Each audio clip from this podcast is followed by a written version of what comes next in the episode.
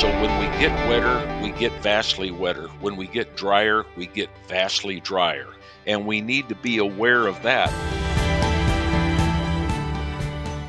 Weather whiplash. That's really the theme of Minnesota's weather and climate this year. A wet start to the year flipped rapidly into flash drought across much of our state. So, what are Minnesota's biggest climate highlights of 2022? And where are we headed next? MPR News climate expert Mark Seeley is here to break down the weather and climate year that is 2022. Hey, Mark, welcome back to ClimateCast. Oh, it's always a pleasure to be with you, Paul.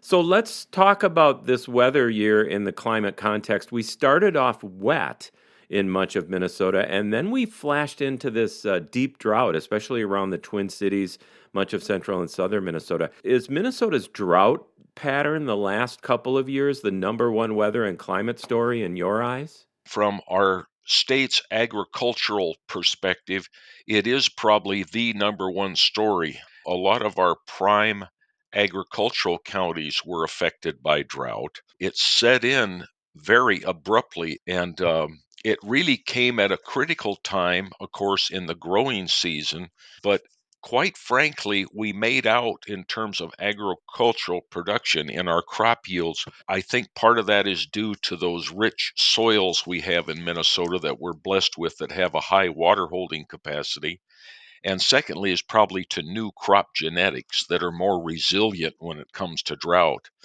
Now, in northern Minnesota, where we were extremely wet, that's an abrupt reversal uh, from the drought that prevailed there in 2021 and we now we have a lot of our observers in northern minnesota are on the verge of reporting their wettest year in history if you can believe that what's it going to take for us to dig out of that soils or agricultural drought next year?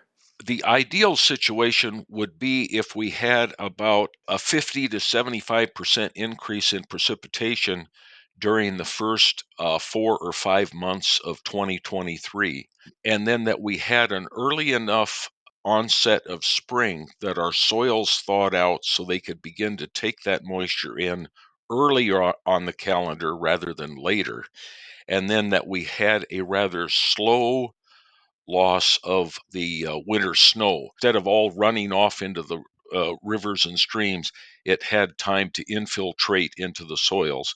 Those would be more or less the ideal. I think that's unrealistic to be quite frank with you that our recovery is probably not going to be general in any way. It's probably going to be quite spotty, and some areas will recover more rapidly than others. I remember all the severe weather in May, Mark. Uh, talk to us a little about that and what else is on your list of Minnesota climate highlights for 2022. In review, the insurance industry was highly impacted by the month of May, more so than than any month in many, many decades. On nine dates during that month, we had 44 tor- tornadoes, 330 reports of large hail, and 330 reports of damaging winds. The wind conditions have been startling to me. The amount of wind gusts over 30 and 40 miles an hour is just off the chart statistically. It, we, we haven't seen anything like this for decades, quite frankly. And I don't have a simple explanation for it, nor have I encountered anyone who does.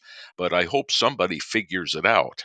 Bigger picture, Mark. Although we had this drought in the last couple of years, Minnesota has been trending wetter uh, and warmer overall. I think roughly three degrees warmer and three inches wetter in the past century across Minnesota. So, what should we know about these droughty trends the last couple years and extremes we've been seeing? Any climate trends there, or is that just sort of a random extreme weather event in your eyes? What's embedded in that signal is higher variation and abrupt variation.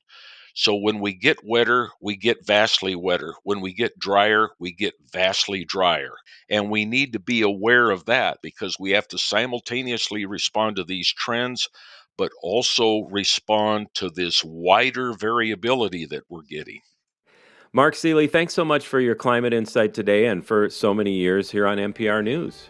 It's always a pleasure. That's ClimateCast. I'm MPR Chief Meteorologist Paul Huttner.